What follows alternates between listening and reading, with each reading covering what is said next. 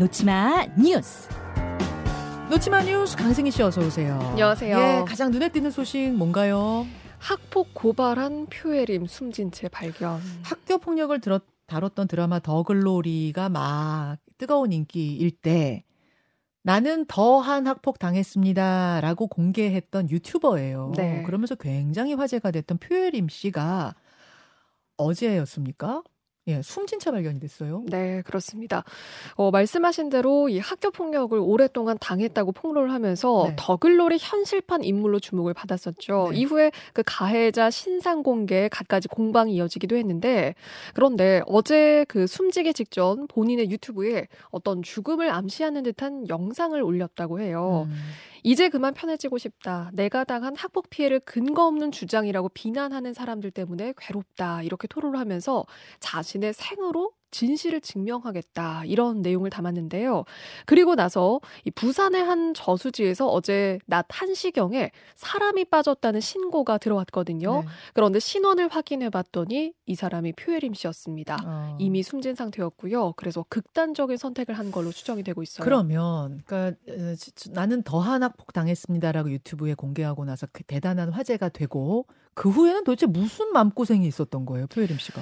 우선 표혜림 씨가 그 법 조항, 그러니까 학폭 가해자에게 유리하게 적용될 수 있는 법 조항을 폐지해달라 이런 국민 청원을 내기도 했고요. 네네. 그러니까 뭐 학교 폭력 공소시효, 사실적시 명예훼손 같은 이런 내용들입니다. 그래서 학폭 방지를 위한 어떤 노력을 꾸준히 해왔던 걸로 알려졌거든요. 그런데 그 가해자로 지목된 측에서 그러면은 계속해서 사실적시 명예훼손 이런 문제 제기를 했던 건가요? 그러면서 갈등이 있었던 건가요? 그 사실은 뭐 다른 어떤 유튜버로 거론이 되는데, 예. 그러니까 누군가가 또 자기에 대해서 이거는 뭐 허위다, 네 이런 가짜다. 이야기들을 계속해서 또 제기를 하기도 했었고요. 다른 유튜버가 또, 네. 그러니까 유튜브 세계에서 일종의 갈등 싸움이 있었던 네. 거군요. 그래서 표혜림 씨 측이 그렇게 주장을 하고 있는데, 네. 그러니까 여기에 대해서도 지금 또 갑론을박이 뜨겁기도 하고요. 그래서 온라인상에서도 우선 애도가 이어지고 있습니다. 저는 근데 어떤 상황에서든 생을 포기하는 건 아니죠. 나의 떳떳함을 증명하기 위해 생을 포기하는데 이렇게 가는 방법은 정말 아닌 것 같아요. 정말로 억울하면 끝까지 여러분 끈질기게 살아남아서 투쟁하셔야 되는 겁니다. 너무 안타깝습니다. 네, 예. 맞습니다. 다음으로 가죠. 산업부 공무원의 빵 셔틀 갑질. 산업부 공무원이 빵 셔틀을 했다니 무슨 얘기예요? 이게 빵 셔틀을 시킨 거거든요. 네.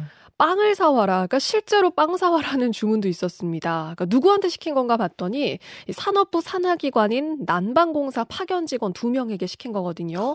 그리고 시킨 사람은 산업부 소속 5급 사무관이었습니다. 그런데 무려 4년 가까이 지속됐는데요. 이게 이번 감사원 감사에서 드러나게 됐습니다. 아, 빵만 시킨 거예요? 아니요. 종류가 또 한두 건이 아니에요. 자기 카드로 쓴 밥값이나 술값을 난방공사 법인 카드로 나중에 바꿔서 다시 결제를 하기도 했고요.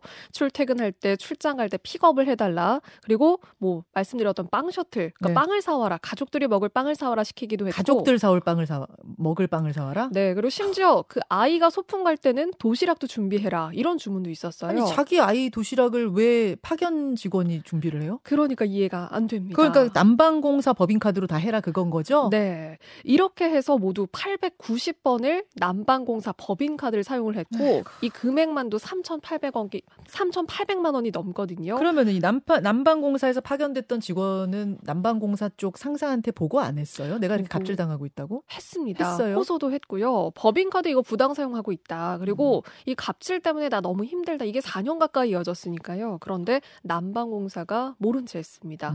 결국 감사원 적발이 됐고요. 그리고 감사원이 이 갑질 사무관, 이 수뢰와 강요 혐의로 검찰에 고발을 하고 네. 이 상사 2명에 대해서도 징계를 요구를 했습니다. 네, 아니 이런 공무원이 지금 이 시대에도 있다는 게 저는 믿어지지가 않네요. 무슨 드라마, 옛날 드라마 네. 같네요.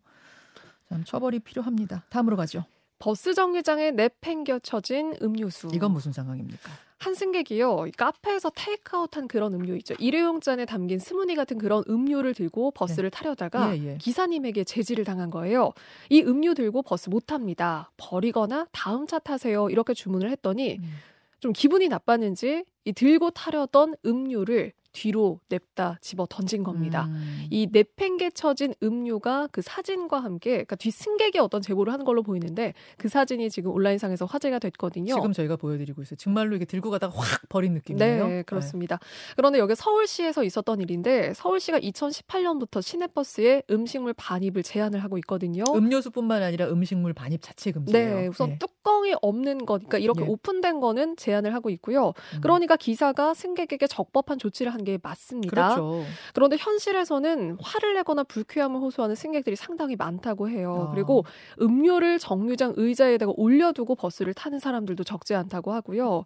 그런데 온라인상에서는 어떤 좀 갑론을박이 이것도 있었거든요. 근데 기사님이 제도를 따랐을 뿐인데 왜 화풀이를 하는 거냐라는 의견도 있고, 음료를 들고 타면 쏟아질 수도 있고 다른 승객이 일단 피해를 본다라는 의견도 있는데, 그래서 이제 그 제도에 찬성하시는 분과 아닌 분들이 또 있는 거죠. 네, 그러니까 우선은 뭐 너무 좀 과하게 어떤 뭐 태도라든가 아니면 뭐 말투라든가 이런 걸 또 지적하는 의견들도 있는데, 반면에는 정류장에 쓰레기통이 너무 안 보인다 이런 의견들도 많이 나왔어요. 커피 테이크아웃해서 가다가 버려야 되는데 어디 버리려고 해도 쓰레기통 안 보인다. 네. 이건 또 조금 다른 차원이긴 하지만 이건 좀 다른 얘기입니다. 문제 제기를 할 법은 하네요. 네, 그러니까 좀 이런 의견들이 좀 많이 보였습니다. 저 한 장의 사진이 참 여러 가지 토론거리를 던져준 요 소식까지 고맙습니다. 고맙습니다.